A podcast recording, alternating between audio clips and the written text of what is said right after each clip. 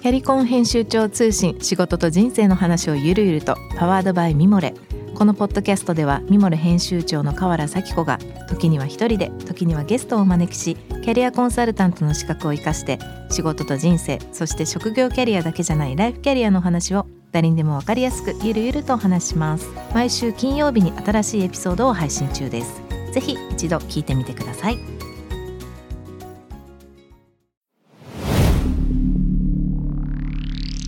こんばんは。ナビゲーター中道大輔です。Vision to the Future 日本のカルチャーを作り出すものこと人の魅力を引き出し世界に向けての価値観を共有するクリエイティブプログラムです。6月22日の真夜中です。皆さんいかがお過ごしでしょうか？番組の冒頭で毎回ここ話してますけどオリンピックの話やるんだかやらないんだかみたいなこと言ってましたけどもね。あのまだ分かりませんがおそらくやるんだろうなと思いますしもうやるんだったらもうきちんとやってもらいたいなと思いますが実は僕はサッカーの決勝のチケットが当たってましてやるんだったら早く本当にやるって決めてやってほしいなと思います。番組への質問感想は番組ホームページからお願いいたします。ツイッターはハッシュタグビジョンフューチャーをつけてお願いいたします。さらに、えー、番組のインスタグラムも、えー、更新しております。アカウントはですね、ビジョンフューチャー813ということで、えー、ぜひ検索していただいて、過去のアーカイブもそうですし、えー、もう今、だいぶアップデートもされてますので、えー、いろいろとチェックしていただければと思います。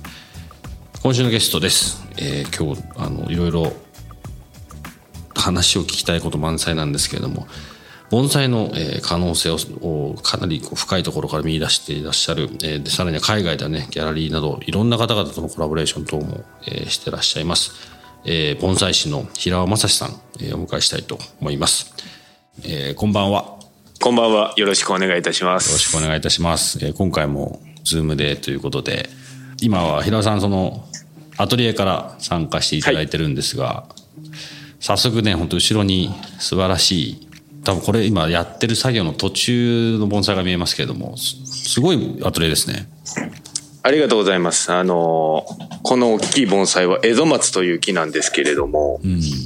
まあ樹齢がどこまでいってるか、まあ、100年は絶対経ってるような大物の木ではい。それにこの枝一本ずつ銅の針金を巻いていってあそうなんですかそれはいどうなんですよこの赤く見えるのが。うん、でこれで枝を矯正していって、うん、でこう形を整えていくっていう作業中でしたね。えちょっと早速そんなものを見せてもらいつつちょっと後でもう少し詳しく教えていただきたいんですけれども、はい、僕の方から簡単に平尾さんの、えプロフィールご紹介したいと思います。徳島県三好市の池田町出身でいらっしゃいます、えー、日本文化の継承を志し埼玉市のこれまた面白いですね。埼玉市盆栽町にある加藤万世園の門を叩かれます。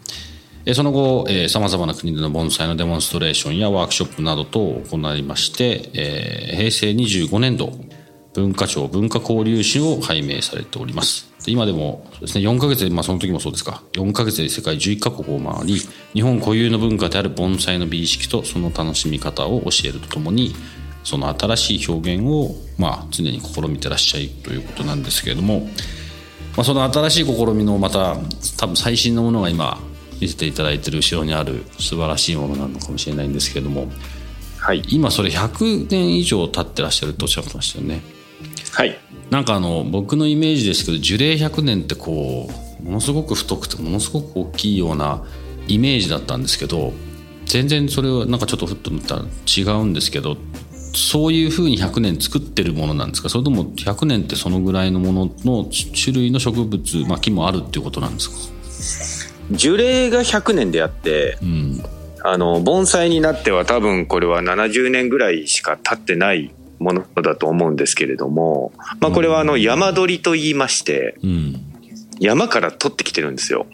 うんうんで、まあ、山から取ってくるって言っても山に行くと大きい木ばっかりじゃないですか。うん、あの運悪く木と木の間ですとか、うん、あの用土の少ないところに、あの種が落ちて、えー、生えてしまった木言ったら、自然の盆栽のようにこう大きくなれずにちっちゃい木を見つけてくるんですよね。でそれを、はい、盆栽に仕立てていくっていうのがあるんですけれどもこれを山鳥と呼んでおりまして、このエゾマツは山から取られてきたもんで、まあ人間が管理をしながらこの小さい鉢でずっと育ててるので、すごいゆっくり太くはなってはいくんですけれども、なのでこのコンパクトなサイズでずっと作っていくっていう。うん。でも今ね、はい、盆栽になって70年ぐらいとおっしゃってましたもんね。はいへえ、うん、そんなもんだと思います。はい。それ自体も何かあまり普段盆栽には関わらない人にはだいぶ新鮮な話かもしれないですけどすごいでもそうなんですね。であのちょっとごめんなさい。多分盆栽のことって、まあ、僕もあの植物好きであの自分のスタジオの庭とかがあのいろいろやるんですけど盆栽っていうこと自体は、はい、まあおそらく多分もう何も知らないに等しいんですけど盆栽っていうのは、うん、などういうものっていうふうに言うのが正しいんですかね？かもしくは平尾さんどういうふうに表現してます？うん。まあ、盆栽の定義ってなりますと、うん、すごいシンプルで、うん、観賞用の鉢に入った木または植物というふうになるんですよ。うん。でこの観賞用の鉢っていうのが非常に重要で、うん、例えばプラスチックの鉢ですとか、あとは、えー、園芸のあの専門店とかに売ってある素焼き鉢、まあ、土鉢と呼ばれるものに入っているものの用途っていうのは、培養のためなんですよね。うん。うん、でこの観賞用の鉢っていうのがこの盆栽専用に作られた鉢がありまして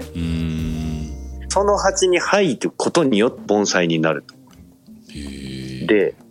なぜその観賞用の鉢が大事なのかと説明しますと、うん、この盆栽って基本外で管理をするんですよね。うんうん、で、まあ、ずっと、えー、管理をしていきつつ作り込んでいくんですけれども何かこう来客がある時とか、うん、あとはここだっていう時に室内に飾るんですよ。うんうん、その時に観賞用の鉢に入ってないと、うん。あの室内に展示をするにはあの、まあ、合わないと言いますかあまりこうあの適してないのでうん、でそのために鑑賞用の鉢に入っていると。まあ最終目標としてはあの、まあ、最終目的としては、うん、えー、外に置いている時の盆栽って園芸なんですけれどもああそうですね。なるほど、うん、はい。で中に飾った時に芸術の盆栽になるっていう認識です。うん。そうするとやっぱ、出したり中入れたりみたいなことは基本的にはや繰り返すもんなんですねじゃあ。そうですね。あのまあなんか盆栽ってすごい勘違いされてるのが、うん、あのインドアなものだっていうふうに勘違いされてる方が多いんですけれども、うん、あの実際はこの主人の心意気として、うん、まあ昔よくあった床の間なんかに盆栽を飾って、うん、それであのもてなす側のおもてなしとして飾ってたっていうのがあるので、うん、で、まあ、その来客のあの来客された方が帰ったらすぐ外に出して水やりをするみたいな、はい、そういう文化ですね。はい、なるほど。そこら辺もちょっと深い話がおそらくあるのかと思いますけれども。はい、徳島県出身の平尾さんが、まあ、どういうプロセスで盆栽の世界に入っていかれたんですか？私は大学までずっと陸上競技部長距離でずっとセレクションで行ってたんですけれども、うん、何かこうそのまま就職というよりかは誰もやったことないことをやりたいなっていうのが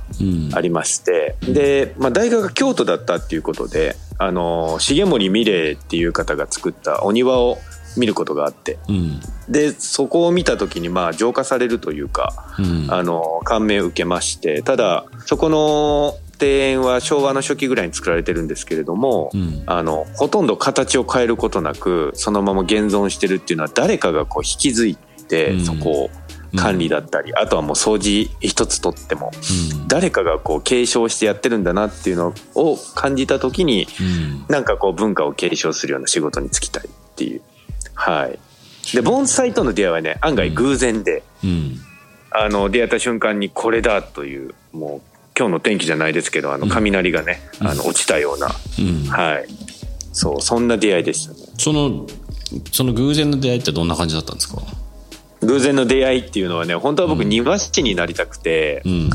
で庭師を紹介してくれるっていう方が現れてその方と一緒に庭師のあの面接に行ったんですけど、うん。履歴書とか持って行ってねこう、ぜひ100年後残るような庭を作りたいですって言ったんですけど、その京都のにあのあったインスパイアされた庭をなんかイメージしてたんですねきっと。そうそうそう、うんこう造園施工管理とかこういろいろこう調べてこういう資格取ってとか言っあの面接で言ったんですけど、うんその庭師の方に「いやいやそんなん作ることなんかできないからやめとけ」って言われて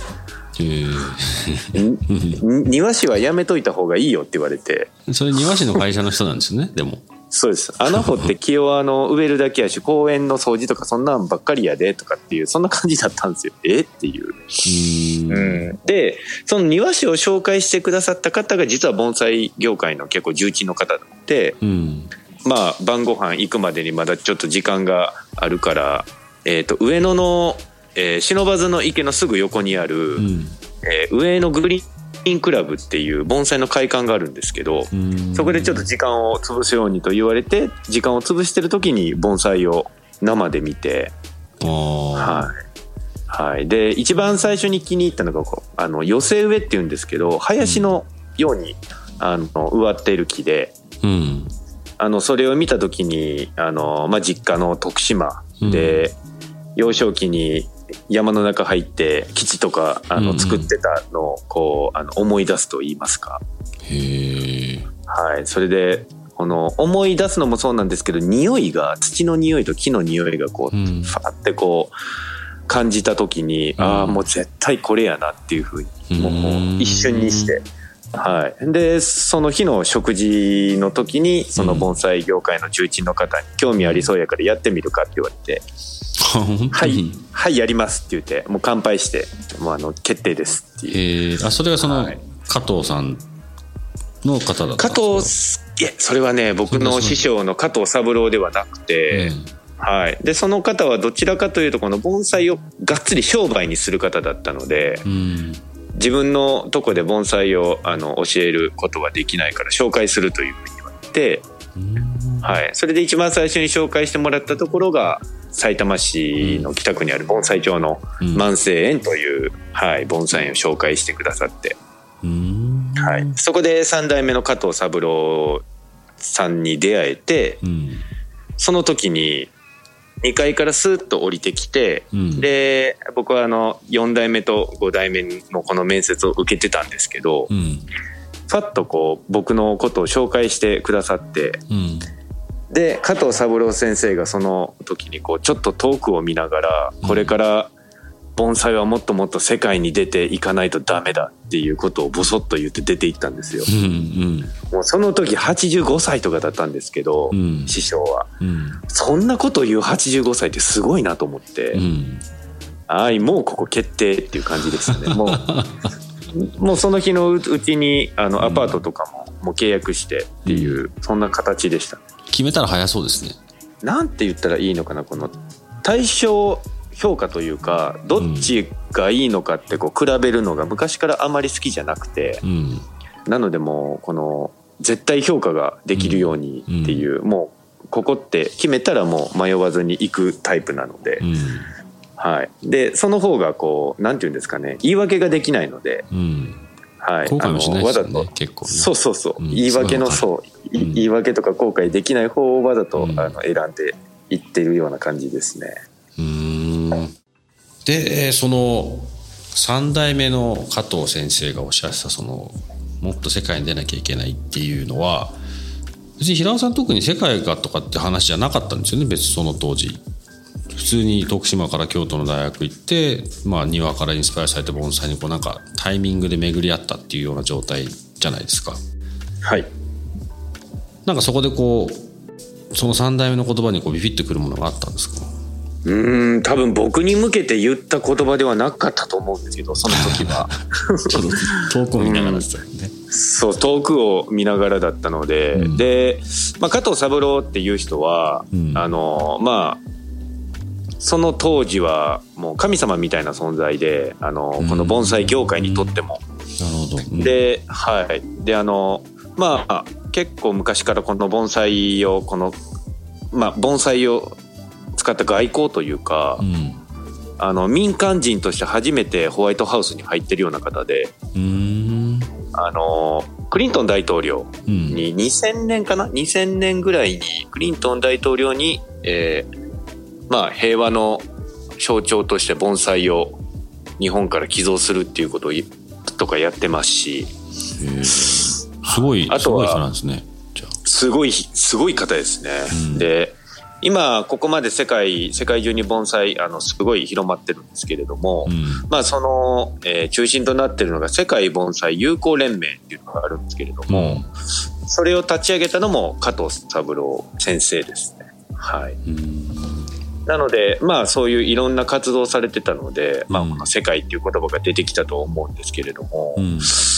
まあ、その当時僕は別にここから盆栽をやって世界になんか出ていきたいとかっていうそういう思いはほとんどなくてその当時は。うん。はい、ただあのーもう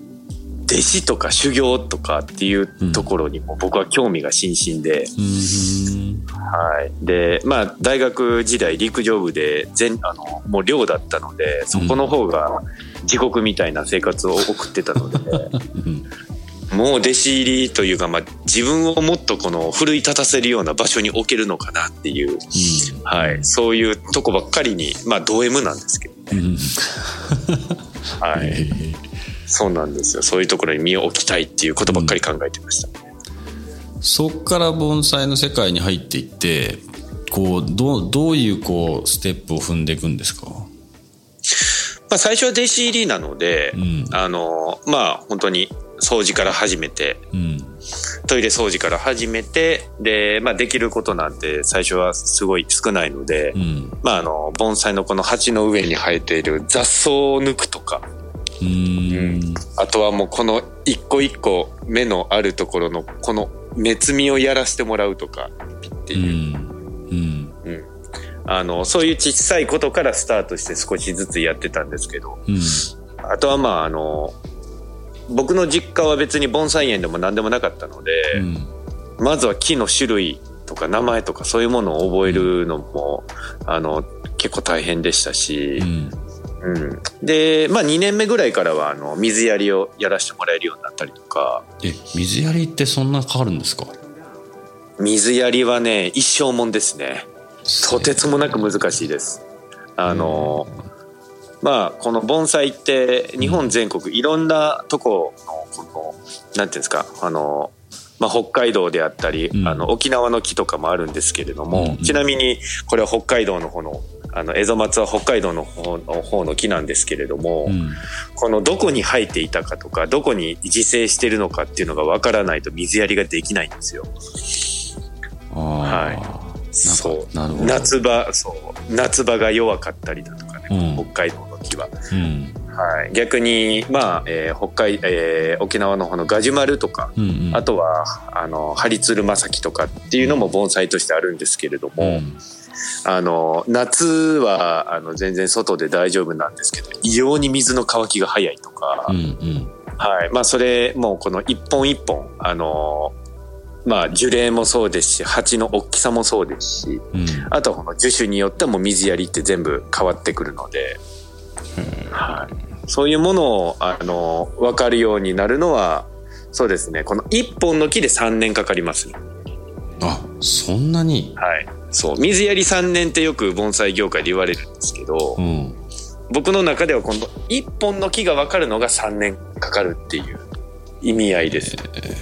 やっぱり弟子の4年目ぐらい、まあ、3年目から4年目にぐらいにかけてこうなんかこう木がこっちを振り向いてくれるじゃないですけどうん。あの木と会話ができるとかそこまでのレベルではないんですけどなんかこっち振り向いてくれたなみたいな、うんうん。うん、それがその感覚が分かると極限斜めな木が分かるんですよ逆に。なんかこれいいねその話なので、まあ、今も僕この、えー埼玉市西区の方で盆栽園青少園っていうところやってるんですけど、うんあの弟子が2人いてうん。もう水やりをこう教えるのが非常に難しくて、うん。うん、データ化ができないとか、あー。うん、あとは木のこのタイミングでやらないとダメなので、うんうん。うん。ただ僕はこう盆栽の中スーってこう入っていくと別に触らなくてもあの木乾いてるっていうのが分かるんですよ。分かるようになったってことですよね。分かるようになりましたね。はい。これも訓練だとは思うんですけれども。うん。ちょっと話飛ぶかもしれないですけどその盆栽とか、はい、こう木をいじったりとか自然をいじったりするのってこうなんか分かんないです。感覚的にここ最近そのヨガとか結構マインドのいろんな話とすごい被ることがいっぱいあるんじゃないかなって今日話を聞く前まで思ってたんですけど、はい、なんか今の話とかも多分木と会話しながらとか植物と会話しながらとかその植物感じるみたいなこととかなんかその天気と多分太陽と風ととか全部関係してますよねきっとね。うんうんうん、もうまさにそうで。やっぱり盆栽ってもともとが自然なもので、うん、この自然美を生かしながら人間が手を加えていくことによって、また新しいというか、うん、このなんかこう写実的じゃないんですよ。抽象的なんですよね。作ってるものって、うん、あのリスナーの方にはわからないんですけれどそれ後で写真送らせてもらって ちょっと晴れますね。はい。そうですね、こんな木自然界にないんですよ。はい。ただこんこんな木があったらいいなをこの作っていってるので、うん、やっぱりこの太陽の方にとかあとはまあこの根っこの中を想像して根っこがどういうふうに伸びていってるのかっていうのを想像しながら水もやらないといけませんし、うん、あと、まあ、このあの針金掛けっていう作業をやってるのもどっかでこう直線的に作ったのを最後に崩すんですよね。うんあそれ外すんですか最後はいあの自然っぽさが出るように。はあなるほど、はい、枝のラインとかもまっすぐじゃなくてちょっとこう風に乗って伸びていったかのような、うん、長い年月をかけて伸びていったように見せないと、うん、この幹と枝が合わなくなるので。今そのアトリエの横で話せないのがすごい残念なんですけど本当にでもアートワークですね。盆栽。ってなんか日本人の感覚で盆栽っていう言葉でこう入ってきたイメージとまあ、こ今日のこのきっかけでいろいろ話をまあ、まだ今日前半ですけど聞かせてもらってる、はい、今まで結構いろんなアーティストの人たちとかもうまあ番組出ていただいたりとかもするんですけどなんかその表表現のまあ仕方が少しちょっと違ってるだけであって考えてることとかやってることはなんかもっと深いアートに寄ってるなってちょっと聞いてて思ったんですけど。うん。でもね僕はねあれなんですよ、うん、なんかまあアーティストって呼ばれるのが、なんかちょっとなんか違うなっていつも思ってるんですけど、僕ってやっぱり職人になりたくてこの道に入ってるので、僕はなんかこうデザイナーに近いのかなっていう、例えばこの木を僕がゼロからずっと作ってきたってなったら多分ゼロから1なので、アーティストだとは思うんですけど、うん、この木はまず自然が作ってその後いろんな盆栽職人の手入れが入って、うん、今僕のところにあるだけなのでなるほどね。そう僕がゼロから作ったっていうわけではないのでなんかこうアーティスト自分はアーティストなんだっていうのはなんか言い難いというか。どちらかって言ったら昔の方々が作ってきたこの設計図が残ってるんですよやっぱり。この木の中に。そうなんだ。はい。枝の配置だとか、そうあ前の人はこういうふうに作ろうとしてたんだなっていうのを汲み取りながら、うん、それでさらに僕のあのアイディアとかあとは考えをこの木の中にまた入れて作っていくので、うん、うんなんかデザイナーに近いのかな、と思ってますね。はい、すごい分かりやすかったですそれ。でもその今今そこにあるその盆栽はあの他のデザインワークを平尾さんの見させてもらってると、まあ、ここから多分なんかこう進化されるんだろうなっていうふうに思えるものなんですけどそそういう種類じゃないんですか？え僕のデザインワークっていうのは？例えばそういうそうですねそういうのとか。あのうんこれがね、うん、あのちょっと話が飛んじゃうかもしれないんですけど、こういうちょっと僕はコンテンポラリーな盆栽って呼んでるんですけど、うんうんこういう盆栽って実は僕パフォーマンスでしか作ったことがないんですよ。ああなるほど。うん。はい。うん、でこのパフォーマンスっていうのはあのまあ盆栽のこの人口というかこの盆栽の再認識をしてもらうために僕が考え出した、うん、あの方法なんですけれども、うんうん、やっぱりその中で人が、まあ、30分間飽きずに見てもらえるものがどんどんどんどんこう進化していったものが、なんかこうコンテンポラリーな盆栽になっていただけなんですよ。はい、で、まあ、こういう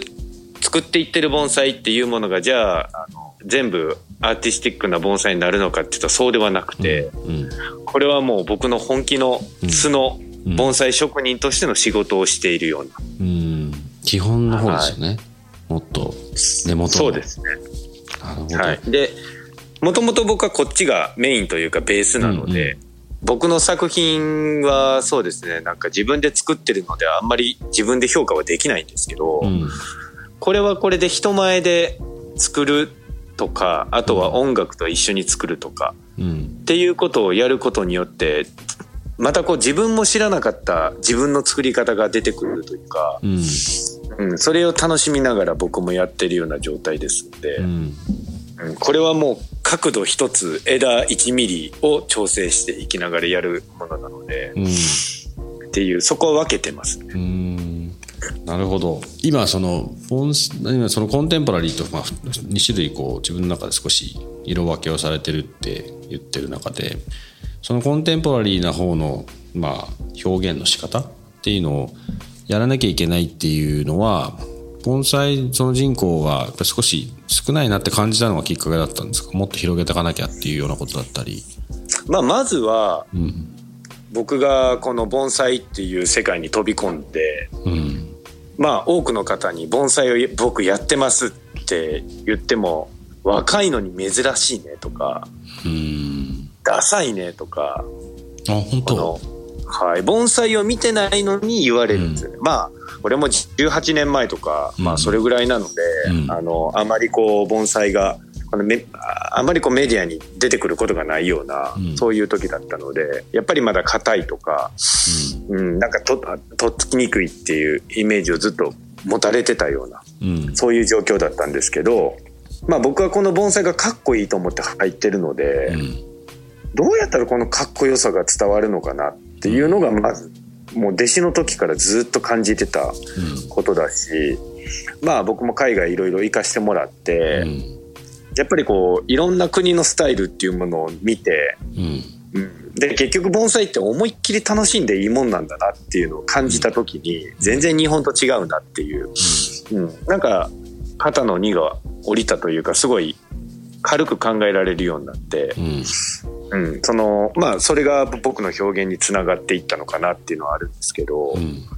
うん、やっぱり広めたいっていうのがかっこよく感じてもらいたいっていうのが一番ですね。うん、わかりますな。なんかそれあのあれですよねなんかあの盆栽とはってこうこうでなきゃいけないっていう特に日本だとなんかこう昔からあるもんなんでこうじゃなきゃダメみたいなところが良くも悪くも、まあ、それがあるからかっこ悪く見えてたのかもしれないしそれがあるからこうもっと自由に表現できたのにいやいやこうじゃなきゃダメみたいなのがずっとこうなんか蓋をされてた。これ別に盆栽に限らず結構日本ってそういうのが多いと思うんですよ。なんかそれそれがなんか少しこうちょっと蓋が開いていろいろ実はいろんな表現ができてそれがなんか違う角度の盆栽の新しい可能性を広げてったみたいなところが今まさにそこにこうど真ん中にいるっていうような感じに今雰囲気で聞いてました。あれなんですよ僕も職人としてこういろんなことを言われてきた中で、うん、一番最低限な職人としてやっちゃダメなことって何なのかなって思ったら、うん、木枯らしちゃダメなんですよ。うんうん、それだけなんですよ。うん、木がちゃんと生きていけて後世に残せることができたら、うん、別に何やってもいいんじゃないのかなっていう。めっちゃ理にかなってるよね、その話。そうそうすごい大事だと思ってなのでそうそれをかん自分でこう気づいた時に、うん、あじゃあいろんなことやってみようっていう、うん、僕は僕独自の方法でやってみようっていうふうに気持ちを切り替えられましたね。うん。なんかその今の理にかなってるって話って僕すごい大事なことだと思っててあの、まあ、結構この番組としてはその日本と世界みたいな話をしている中でこれあのいろんな仕事いろん、まあ、仕事だけじゃなくて生活いろんなこと全部そうだと思うんだけどあのそうあるべきって昔からの話、まあ、それは盆栽はもう分かんない。何百年っていう歴史の中での話かもしれないしうんと例えば就職活動とかもそうだと思うしなこうじゃなきゃいけないっていうところにどうしても日本は入っていっちゃうからもったいないんですよね、なんかそのそうじゃなくても別に全然いいのにみんなそう思ってるからそうしなきゃってみんな同じことになっちゃうみたいなことがなんかそれがすごいずっと気になって、まあ、気になったし僕はなんかそれを違うふうに捉えていろんなことやってきたんですけどなんかそういう意味で僕その今日この盆栽の話聞けたのはすごい面白かったし盆栽ちょっともっと知りたいなと思いましたもん。もっと知りたいと思いました、あんまりやっぱ一番初めに言ったように盆栽っていうまあなんとなくふわっとしたこととこう宇宙と思ってるとかなんかそういうすごい平たい話だったのがすごい興味も持たせてもらったって感じです今日の話。ありがとうございます。そう言っていただけると。うん、うん、あと何でしょうあの先ほどの話じゃないんですけど、このこうじゃないといけないっていう話あるじゃないですか、うん、あれを言ってる方って、うん、結構どこの業界でも、うん、あのお年を召した大御所さんなんですよね。うん。でそれでこのその業界の若いやつらはこの蓋をされてるような状況で、で全く別ジャンルの方々とかがその、まあ盆栽だったりとかあとは、まあ、あの他のなんか文化的なものを使って新しいものをややったとしてもそこに対しては何も言わないんですよね。うん、うん、本来だとちゃんとした知識とこの伝統を守ってきた人間がそこでフューチャーされないといけない。うん。うん、なんかこう、まあ、お庭の世界とかもそうなんですけど、うん、うん、なんかこう賞を取る人っていうのはデザイナーで、うん、うん、でデザインはやるけどあんまり植物の知識がない方だったりとか、うん、でもそれを作るのはあの職人たちが作るみたいな、うん、なんかそれって、おかしいよなって僕はずっと感じてて、うん。うん。ややっぱりこの職人たちのこの肌感というか、うん、うん、これはねあの僕も含めてそうですけどちょっとこの世の中からは少しこう外れたところでいるので、このトレンドだったり何だったりとか世の中のことがわからないような部分っていうのはあると思うんですけど、うん、なんかやっぱりそういう本当に職人手に職持ってる人間がねこうどんどん世界に出ていってほしいなっていうふうに感じてます。本当そうですよね。なんかその手に職を持ってる人たちがうんデザインとか見見せること見え見え方を気にすることをちゃんとやろうとしてないだけだと思うんですよ、日本って。あの、ものづくりに対しての考え方とも似てると思うんだけど、いいものを作っておけばいいっていうものと、それがちゃんと表現されて相手に伝わってそれがいいねって言われるのって全く別の話で、ものを作ってそれがいいねっていうその相手に相手とかその世の中の価値観のことをもの作ってる人たちももっと多分感じたらそれ別にさっき言ってるんです。別の人がそのデザインしてそれを作る人じゃなくて作る人がデザインもできればもっといいわけで内容も濃くなるはずだしだからそこそこがすごい日本はもっとできるといいなってできてるのにもともと持ってるはずなんですよ。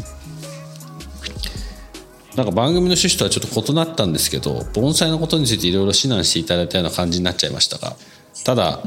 その中にあるこう秘めた思いとか盆栽となんかちょっとね来週いろいろ聞きたい話いろいろちょっと今日は聞けたなと思ったんであとまあ多分大事なのはまああのそんなに多くないですけどリスナーの人に少しでも盆栽に興味持ってもらったらいいなっていうセッションになったかなと思うので ちょっとまた来週、ぜひちょっとこの話からですねいろいろ世界との話とかちょっと聞きたいなと思うのでまた来週ちょっと遅い時間ですけどお願いいたしますはいありがとうございます。はい、それではまた来週よろしくお願いいたします。はい、よろしくお願いします。J-Wave Vision to the Future. Vision to the Future. 中道大輔がお送りしております。今夜の話いかがでしたでしょうか？まあ盆栽の話になりましたけどもあのー、本当の、まあ、日本の美学的なところにも通じる話でしたしあとそうですね、まあ、平尾さんのなんていうんですか人柄がよく出た回になったなと思います。あの本当にでも盆栽に興味持ってもらえたらいいなっていうセッションでもありますし本当はねあのこの今僕らは Zoom なんであの素晴らしい木が見えてるんですけどおそらくそこにいたらとあのスタジオというかアトリエでいたらもっと違う風に見えただろうしリスナーの人にもね写真にはあのシェアしますのでぜひそちらの方もチェックしてもらえればなと思います、えー、来週も、えー、盆栽師平尾正史さんをお迎えしてお話をお伺いしたいと思っています。来週はですねあのまあいろいろな世界との活動もされてらっしゃいますし、まあ、今日のお話を踏まえてもう少しこう広い範囲のお話を聞けたらいいなと思ってます。番組への感想質問は番組のホームページからメッセージをぜひよろしくお願いいたします。Twitter は「ハッシュタグビジョンフューチャー」をつけてつぶやいてください。さらに、えー、番組のインスタグラム更新しております。えー、ビジョンフューチャー813と検索していただきまして、えー、ぜひぜひフォローよろしくお願いいたします。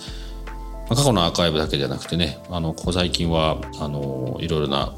今日の平尾さんの話もいろいろ出せると思いますのでえ、そちらの方もぜひチェックしてみてください。Vision to the Future ここまでのお相手は中道大輔でした。See you next week. Good night.